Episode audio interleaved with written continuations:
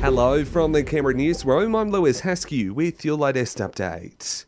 We found out today how much the federal government will spend on election promises. The coalition has delivered its policy costings, showing a price tag of $2.3 billion, while Finance Minister Simon Birmingham says it's managed to trim the budget bottom line, saving 1 billion over the next four years by driving down spending on the public service. Today we can demonstrate that we have fully paid for all of our election promises and improved that budget bottom line further to the tune of another $1 billion, providing a $104 billion improvement to the budget bottom line.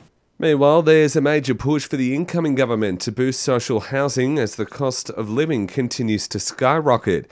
Anglicare Australia is calling for an investment in 500,000 affordable homes that would end the country's shortfall. Executive Director Kasy Chambers says it's time for a plan. We're calling on the parties and the candidates to get themselves behind this and get a plan to get 500,000 new social and affordable homes on the ground in the next five years. Lobby group Advance Australia has been found in breach of the Electoral Act over its use of misleading electoral signage. The group is behind a series of posters which depict ACT Independent Senate candidate David Pocock wearing a Greens t shirt despite not being endorsed by the party. It's now agreed to stop displaying the images in a bid to avoid legal action. Overseas, Russia has reportedly moved missiles to the Finnish border. It comes after Finland and Sweden announced they will apply to join NATO. Dashcam footage claims to show seven missiles on a highway leading to a Russian town close to the border.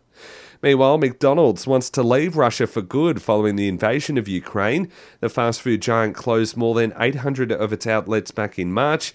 It's now started the process to sell its Russian businesses, saying holding on to them is no longer tenable or consistent with the company's values.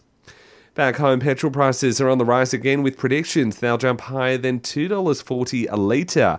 Costs at the Bowser have increased for a fourth week in a row. Experts say international factors have undermined the government's temporary cut in the fuel excise.